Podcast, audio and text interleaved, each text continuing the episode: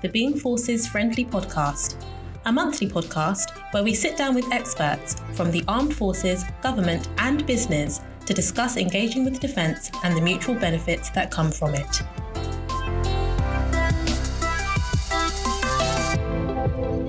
Um, hello, I'd like to welcome you to the latest episode of the DRM podcasts. Uh, my name is Phil Marks. I'm one of the national account managers and I look after the construction and FM sectors. I'd like to introduce you to um, our subject today, which is Roger Morton.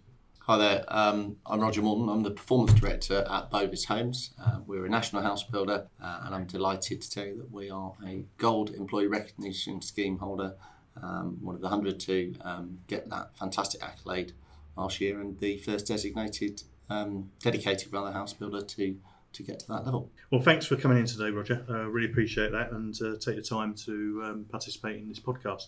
I'd like to start off by asking uh, how you feel um, to have actually, you know, taken Bovis on that journey to being awarded a, a Gold Employer Recognition Scheme last year. Really, really pleased. Uh, I joined the company uh, back in mid 2016. My first job having joined um, uh, the civilian world, having been a Royal Engineer for 25 years. So to join a company which I knew was interested in what the military could offer uh, and find out they were starting out on the journey and were about to sign the covenant was that was a great a great thing for me because it gave me something to get my teeth into in uh, into a new um, a new role. So at the time we were looking at signing the covenant. We actually signed it down at uh, uh, Exeter Rugby Ground because Exeter Chiefs were signing as well, and uh, big big event in in, in September, and, and it gave me the opportunity to really understand what the civilian world really did think of the military. So we started on that journey uh, the following year.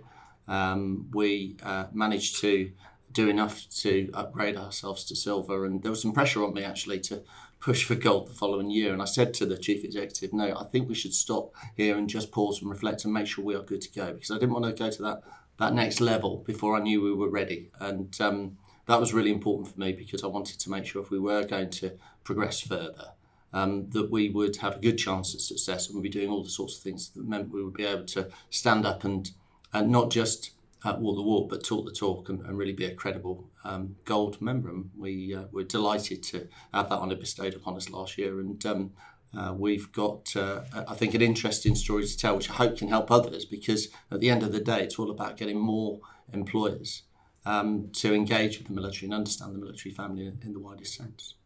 So, how do you feel the you know the award has um, been received within the company itself and by you personally?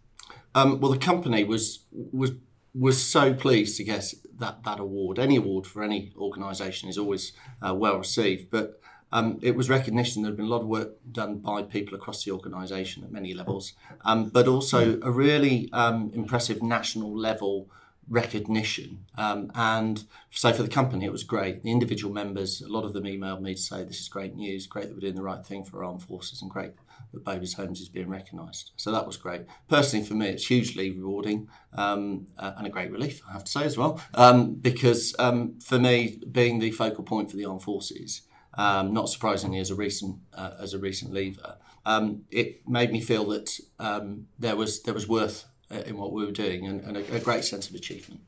Well, I was going to lead me on to saying, you know, why did you get involved? Now you said you're, um, you know, you're a veteran yourself.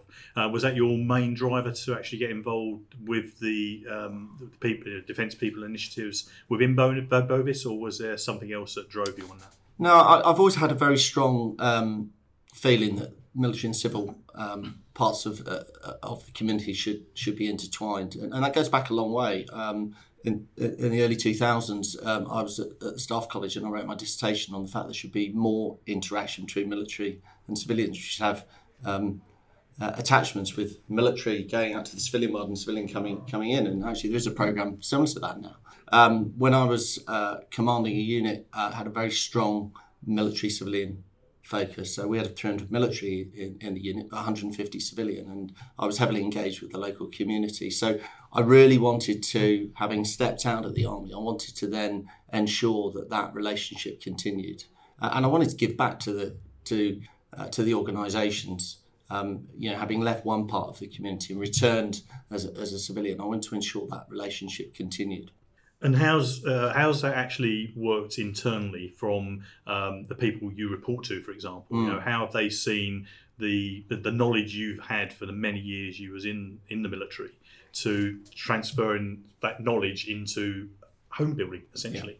Yeah. I, I, think that's a really um, big uh, benefit that civilian companies do see the, the attitude that the military bring. Um, although i was from the part of the army that, that does construction i wasn't uh, an expert in that area. Uh, i was hired more for uh, the attitude um, the desire to get things done the ability to, to work with limited information against tight deadlines and to form teams. And really to uh, well my brief is to develop people and change behaviours so um, I think that's been hugely useful to the organisation, um, and that's something that, that the veterans can bring to any civilian organisation. Is that that's something a little bit different to perhaps what um, the majority of their their employees um, bring. But I think also there's a recognition that I bring some knowledge of, of other elements. So, for example, the huge um, depth of uh, experience that spouses bring. You know, there's a, there's a group of people that uh, are really resilient. Um, they're sometimes forgotten um, in some parts of um, the civilian workplace, uh, and they're a great resource that we can tap into. Uh, and then you know, the, the, the benefits that the reserves bring. So uh, reserves all all um, adult cadet instructors, cadet volunteer instructors, um, with all the training they get, courtesy of of, uh, of the MOD, um, but actually those skills they bring to the workplace. So I think there's a recognition that the whole military family, not just veterans, reservists, spouses, the whole family, um, brings something that's a little bit different, uh, which is born of their um, particular circumstances that, that they've been um, uh, involved in either in the past or, or in the present. How do you see um, both, you know, your employment, uh, which is a fairly senior senior level, um, plus the um, the award of gold last year. How's that affected uh, recruitment and understanding from the defence people community um, and all the people you just mentioned, whether that yeah. be um, service leavers, spouses, cadet instructors, or even reservists. Um, do you feel that that's benefited um, the wider community within Bovis Homes from a Absolutely. recruiting yeah. perspective? Uh, let, let, me give you an example. We wanted to do a bit of um, press, not surprising, when we, we got our gold award and we uh, went to a site where there was an ex uh, military site manager. Uh, and when I phoned him up and said, We want to come do some filming there, he said, Great. And I turned up and he said, Actually, I've been missing the military. I want to join the reserves. And that was the catalyst that got him to join uh, the reserves. And I'm delighted to say he is, he is now joined the reserves. So, so there's a very specific example. But more widely, um, we've always had quite a lot of interest, uh, particularly in the site manager front for ex military uh, to join us. So we have a trainee assistant site manager program where we take ex apprentices or labourers or people from outside of the sector, and, and typically we'll have about a third of those people are ex military. And there's been a spike of interest, definitely from, from the ex military, and they do very well on those courses. They're, they are um, the sort of people that progress quickly through that and then move on to uh, an actual permanent role. So we've had more interest, um, definitely more interest in the area um, brilliant, thank you. Um, so, um, Bovis Homes signed the Armed Forces Covenant back in 2016. Yeah. Um, so you would have started your employer recognition journey from that point. Yeah. Uh, could you just give us a, um, a little summary of, of, of, that journey, how, how you saw it and actually progressed from that, you know, from signing the covenants, getting to bronze, uh, through that silver, and then of course that jump to gold. Yeah. So we we already had some um, linkages with the military in 2016 when we joined. So, um, some examples we had ex military uh, members of staff, uh, we, we had reservists, some of whom deployed, uh, one, one of whom deployed to Afghanistan um, as a reservist and had been supported by the organisation. Um, there were some of our regions had, had uh, local sponsorship. Uh, I think one of the regions sponsored the Royal Air Force Rugby Sevens team, for example. Um, and, and the organisation was also um, recognising it wanted to engage closely and it wanted to give back to the military community. So Bovis Homes at the time um, started a, a, discount scheme for um, service personnel, both regular and reserve, to say, well, look, we recognise your service, we know that you want to settle, um, and therefore we'll help you on that journey um, in a way that uh, you know will be quite significant. So that was the start of the journey. That was kind of the package, if you like, when we signed the covenant and we achieved bronze level. It was then that I, I, kept, I, I arrived at that sort of time, and, and, and I thought about what else could we do. So I wanted to to expand the number of people to come in from uh, the military, um, so veterans and reserves, because I know the skills that they bring, and that was recognised by senior levels of the organisation. But I also wanted to um, do a bit of work on advocacy um, because I felt it was really important that this wasn't just a uh, a single organisation, you know, sorting itself out and, and, getting an accolade. It was more about uh, not just getting the badge, you're not wearing the badge, but but proving you're worthy of having the badge. Um, and so um, I started to engage as much as I could with other organisations. And examples were uh, a particular uh, organisation we used to bring training assistant site managers in. Um, so Salute My Job, uh, who I think are a gold um, uh, ERS uh, holder, we partnered with them so that they would um, be able to find us good ex-military people to come to uh, the sector. So we started doing things like that. Um, I started reaching out. I, I got engaged um, quite a lot with the Southeast Reserve Forces and Cadets Association because our head office is in Kent. Uh, and spoke to them and said, you know, what sort of things can I do? I well, you sit on the REEB now with those. I do, yeah. yeah. So you know, they've asked me to to uh, to continue with that, and uh, and I've I, I continue doing that. Um, I built up a good relationship with my account manager, who was very very helpful. Gave us ideas of the sorts of things we might want to do. Took the opportunities that were given to us of, of perhaps it might be um, leadership opportunities on courses at, at, Cranwell with the RAF or at Sandhurst with the Army, um, or um, yeah, going and meeting people on uh, on on events to understand what other companies were doing. Well, on that, I mean, um, I know through the REEB that um, uh, you got involved with mentoring what you would argue is a, is a rival, which is Crest Nicholson. yeah. Now, you weren't even at gold standard uh, at that point, which no. is normally the bit where yeah. you, you're asked to, you know, mentor um, people who wish to aspire to gold. Well, you got involved with Crest Nicholson. What, what, um, what, you know, what was your motivation to do that? So, Bear in mind they are technically a, a rival of yours. Absolutely. Well, the the the, uh, the house building sector uh, is is one in which there are um, some pretty um, high expectations of the numbers of properties that are going to be required in the future. So we've got to try and um, get as many people into the sector as we can. And there's a skill shortage. Uh, and what we need is people that uh, can will work hard, are reliable, don't mind being out in all weathers, um, and uh, want to be team members and want to build communities. Well, that looks quite similar to to the military, actually. So you didn't see it necessarily as um, uh, as, as, colluding with a, no. a, a with a, a, rival from a pure business perspective. No. This is about the um, the pure people piece um, uh, and, and the, the, personal piece. Absolutely, you know, there, there, was no there was no question that we were competing over a piece of land or the sale yeah. of a house, for example. We we want to get as many good quality people into the sector as we can, and so I was very keen to work with Crest Nicholson to say, well, you know, this is these sorts of things you might be able to do, and that's that's come back and, and we benefited from it. So um, the sorts of things of you know somebody sends in a, hmm. a CV, um, and if we can't help then I'll, I'll, pass it on to another house builder who perhaps is working in that area. And that's the sort of thing we've done. And that's where we, I think we've got to look just a little bit further out and think about the, the long term aims of our sector, uh, which are to get more people in so that we can build more houses and homes and communities for people. So um, you're right, they are a competitor, but actually this was an area where we could quite happily work together um, to the same to, to the same end.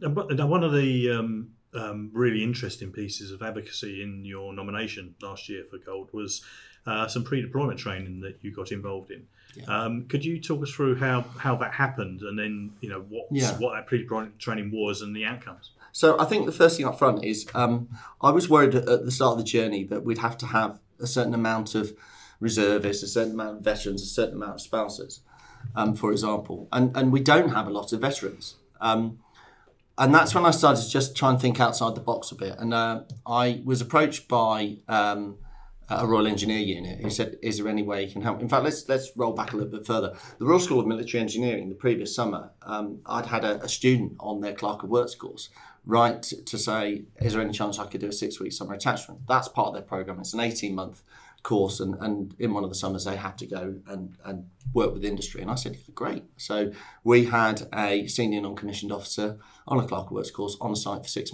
six weeks, and that went really well. I, I guess the news then spread around the Corps Royal Engineers, and I then um, was approached by a regiment and said, we are deploying to southern Sudan on a United Nations mission uh, to conduct humanitarian aid and to build a hospital. And what we need is one of our qualified clerks of works to spend some time on a site and get some project management experience day in, day out.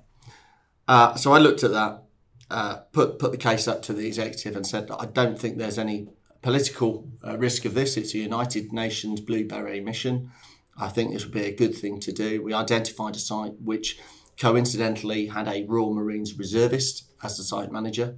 Uh, and therefore, for three weeks, we had a staff sergeant come and spend time on site, really getting into day to day project management. Um, the unit deployed off uh, to southern Sudan, and um, we asked um, the staff sergeant to come back and present to us, which he duly did.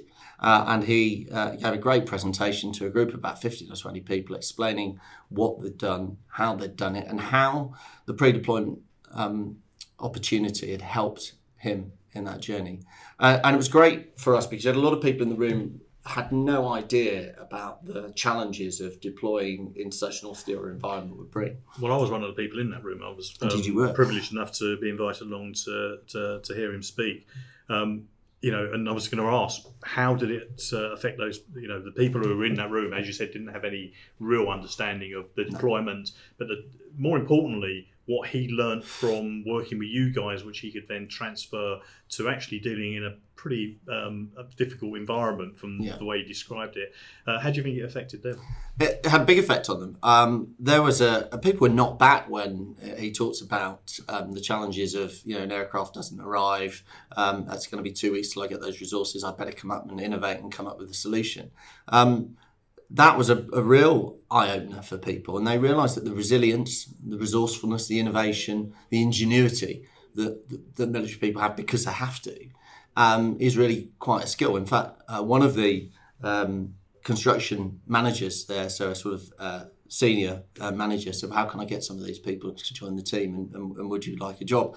Um, uh, so this was this was exactly the the sort of thing that we wanted people to understand about the military. Sometimes there's a bit of a, a view uh, of the military, uh, and it's often far from the truth. Um, and it had a big impact on, on our people. And I think for the senior NCO involved, he, he recognised as well that he had an opportunity to engage in that kind of civilian environment, which is what he was going to be working with on his deployment, um, and just understand some of the, um, the, the ways to deal sometimes with um, civilian partners um, rather than just with military. So, do you think the, the working for three weeks on a civilian site would have yeah. helped him with oh, that bit, as, as, well as the skill sets that he'd have learned? Yeah. The, the actual just dealing with civilians yes. was also uh, you know major yeah. part of that learning. Yeah, there's clearly some functional skill stuff that he, he got, and that was hugely mm. useful. But I think there was quite a lot about understanding when um, how to deal with with people that perhaps are um, working to a different agenda to you, or have got different priorities. Um, just sort of things you have when you're working you know, in an austere environment in the military. And I suppose dealing with the fact that Screwfix Direct, uh, just around the corner from the site he was working over here, wasn't going to be available yeah. in the Sudan. And suppliers being, as you say, just around the corner, days days to supply, not weeks, mm. and that's quite a quite a big difference. Mm. So it was a it was a very useful thing to do, and it was very different, and and that's been our line really. And I think this is my advice for anybody: there isn't a standard way to get um, through the employee recognition scheme do what you want to do. There isn't a standard. It's very, very particular to your circumstance. I'll, I'll give you another example. Um, we're very keen to diversify our um, uh, workforce. So last year, so in 2019, um, it was 100 years since uh, the first women uh, got the got the vote. So we did an event called 100 Years, 100 Women. and we invited 100 of our 425 women to an event and some men.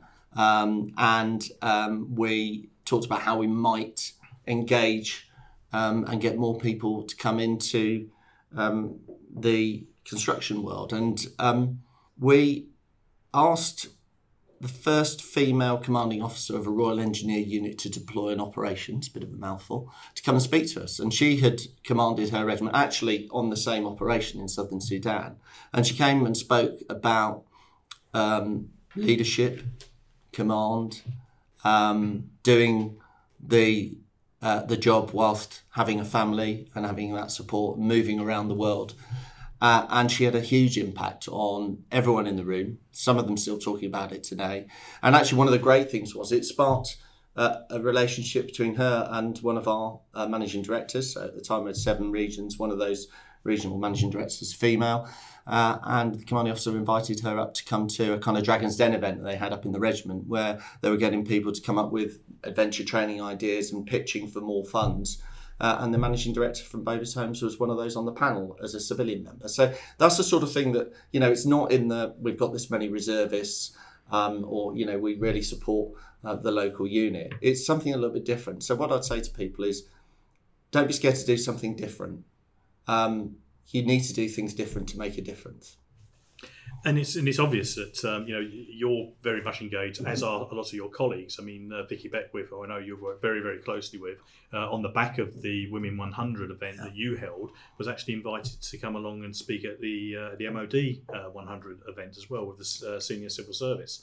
And I know she Absolutely. was very very much um, appreciated her coming along. I mean, I know you'll be putting words into her mouth, but how do you feel she uh, uh, enjoyed that event. Well, um, Vicky's our head of HR, and, and what's really great is is she's a civilian that is as passionate about this as as, as a veteran uh, in the organisation. So it's great to have two people involved in in in the high level of the organisation um, that that want to make this work. One of whom's clearly military and one of whom's clearly not. So it's great that um, Vicky was invited to that event and to be on stage with um, Air Vice Marshal Gray uh, and senior um, financial people from the MOD um, w- was great. She had definitely had an effect on people. Um, I know from the feedback, and and and it's probably no um, coincidence. She, she was invited then to go to the Army People Conference and speak. And speaking to a number of people that I know as friends who were at that event, they, they've all come back and said that quite an impact. How um, a civilian civilian organisation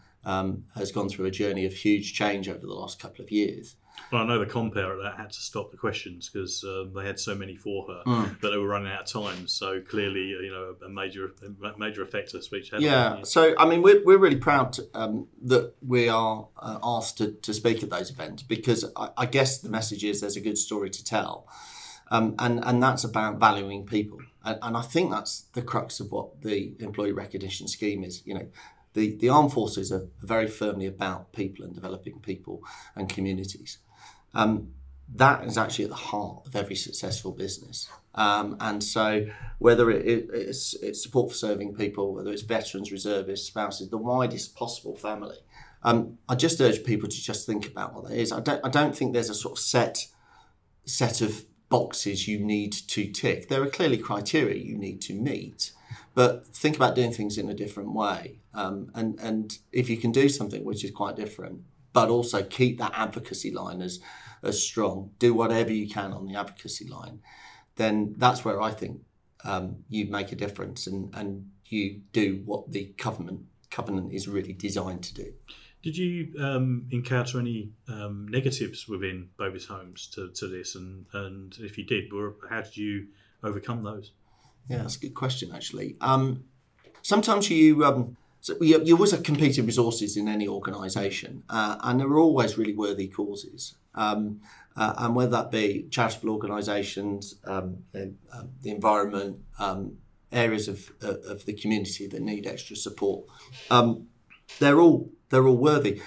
And, and, I was worried about that because I thought this might be seen. Um, uh, I might be seen as a little bit, you know, bashing people around um, to, to bring them in line with military thinking. And I'm very conscious not to do that. One thing I didn't realise, and it wasn't, it was something I didn't realise until we signed the social mobility pledge, which is actually that if you think about diversity and inclusion, and if you think about parts of the community that are perhaps underrepresented or, or or, or need to have an equal footing with everyone else. The armed forces are seen in that area by many parts of society. And I had never thought that. But actually, if you reflect upon that, and especially um, as a veteran or, or, a spouse, you haven't had necessarily the same opportunities as everybody else. Spousal employment is a really good example. Um, and I speak from the position of um, having been married in the army for 23 years uh, and having had um, a, a wife and family that followed me all around the world, there are not those opportunities. So I had been expecting there to be, I wouldn't say backlash, but a little bit of standoffishness, but there absolutely wasn't. People said we must recognise the service that people give and we must give them a fair crack at the whip. And so I was pleasantly surprised that, that there hasn't been. Um, uh, and that was genuinely a surprise. Good. Um, and really, probably the last question for me really is, um, and um, for those who've uh, tuned in to listen to this podcast, what advice would you give them um, if they're starting out on this, uh, both from a, you know, thinking about signing the covenant, but mm. also moving across the ERS uh, support ladder? Um, what advice would you give them? I, I, would say you never know to give it a go. Um, what is there to be? What, what is there to be lost from signing the covenant? Go and read it. Think about what it means. You, you, you are committing to do something that I'm sure that you're doing every day of the week in your business. Um, if you're a good business, you're likely to be living by those values and what's what the armed forces would want from the covenant. I'd also say go to the DRM website and see where um, the the uh, there are lists there of, of, the companies which are signatories. Get in touch with them and speak to them. One of the things that um, all gold um, ERS uh, employers must do is advocacy and everything. Um, every company should be doing it anyway. Is go and speak to them. And I have regular conversations with large organisations, micro organisations, small medium um, enterprises, and say, look, why why wouldn't you sign it? Let me give you an example. We, I've worked with a, uh, a training deliverer for four or five years. Uh, it's set up by an individual that's in um, the army um, left about 25 years ago uh, and gives fantastic benefits to military organisations that want to work with him uh, and hadn't signed the covenant. Um, so I asked the question, why not? And, and he said a really good question, and he is now signed the covenant. So I would say go out and have that conversation with people. Don't assume that there are a number of hoops that you have to jump through. There are clearly some um, some clear parameters, uh, things that you have to meet. Um, but speak to people and think about what you might be able to do uh, and get advice either from your local um, Reserve Forces and Cadets Association, so that's the, the regional footprint around the country, find out um, which geographical area you sit, or engage with Defence Relationship Management and, and ask the question because, in my experience of operating both with the local organisation in the southeast and, and nationally, um, the teams there are very helpful at getting you uh, out of the starting blocks, overcoming inertia, and giving you ideas of the sorts of things that you you you could do. So I, I would just say, you know, get out there, ask a question, uh, and try and speak to an organisation that's been through the journey because it is a, it's a journey which um, has huge benefits for everyone involved. Uh, and you know, some of the benefits that we we have now um, are, are fantastic. The opportunities that they present to you in terms of uh, the business network are huge. Uh, and every opportunity that comes along um, for, for, you as an organisation is born of the fact you're doing the right thing for the armed forces community, and that's got to be a good thing. I know I said that was going to be my last question, but actually, some of the things you've said have actually brought something else into me. You know, Bovis Homes reached um, you know the highest level of, of, gold last year. What do you see as next? Oh, um, so the, from, from, your personal yeah. perspective and from well, Bovis Homes, how do you how do you keep the momentum? Yeah. What do you see as um, you know, the next thing for you, even though it's not necessarily around yeah. the recognition? No, absolutely. And any organisation um, that is doing well and, and, is reaching high standards, the, the worst thing that can happen is um, is to become complacent. Uh, and so for me, getting to gold was not about great. We've got the gold, we've got the badge. It was about saying, right, if we've achieved that standard, how are we going to maintain it? So the process is now in place um, to do that. Actually, our company's growing, and um, that's a great opportunity to to uh, then put our arms around those new parts of the organisation and, and explain to them the benefits. So that's my uh, personal challenge as a specific is to make sure uh, that they recognise the benefits there are. But for me, it's doing more of the same that I know is good. So lots more advocacy, um, trying to think of some more out of the box type things that we um, w- w- we might do. Um, but never taking the foot off the gas and just keeping doing what we're doing well and seizing opportunities new opportunities and, and never resting on our laurels. Um, because it's only the getting to gold is not the end of the journey. It's really the start. So I, one example is, uh, and anybody that's that's thinking about getting to gold is, you then become part of this thing called the Gold Alumni um, Association. Um, and um, what's great about that is there's a regional footprint. So uh, I'm going to meet with um, a colleague from another organisation who's the uh, Southwest uh, representative, um, and I'm going to, uh, to meet with all the other organisations based in the Southwest, which is near where I live, uh, and find out what they're doing. So I'm going to try and give them the benefit of the lessons we've learned, and I'm going to gather in all of that good stuff that they've done and share that best practice because I think that's that's one of the things that, that we must do is if there's something that's gone well, let's go and do it. I, I use examples of the pre-deployment um, training um, quite often around the construction uh, industry to say, you know, you can do this. There are systems in place that allow you to do it. You're not taking a risk. Um, do this, and you'll get a chance, and you'll see what these people are like. So, um, I, I think that's what I now now must do is uh, engage at that level um, main, maintain the level we're at, try and improve all the time, um, uh, and then help other people to get to that level as well. Um, I think we've come to the end, and um, I just want to thank you for your time today and uh, answering the questions. If you don't want to miss out on next month's episode, then hit the subscribe button. And if you have any questions for us or want to know more, you can contact us on Twitter at DRM underscore support. Thank you very much for listening.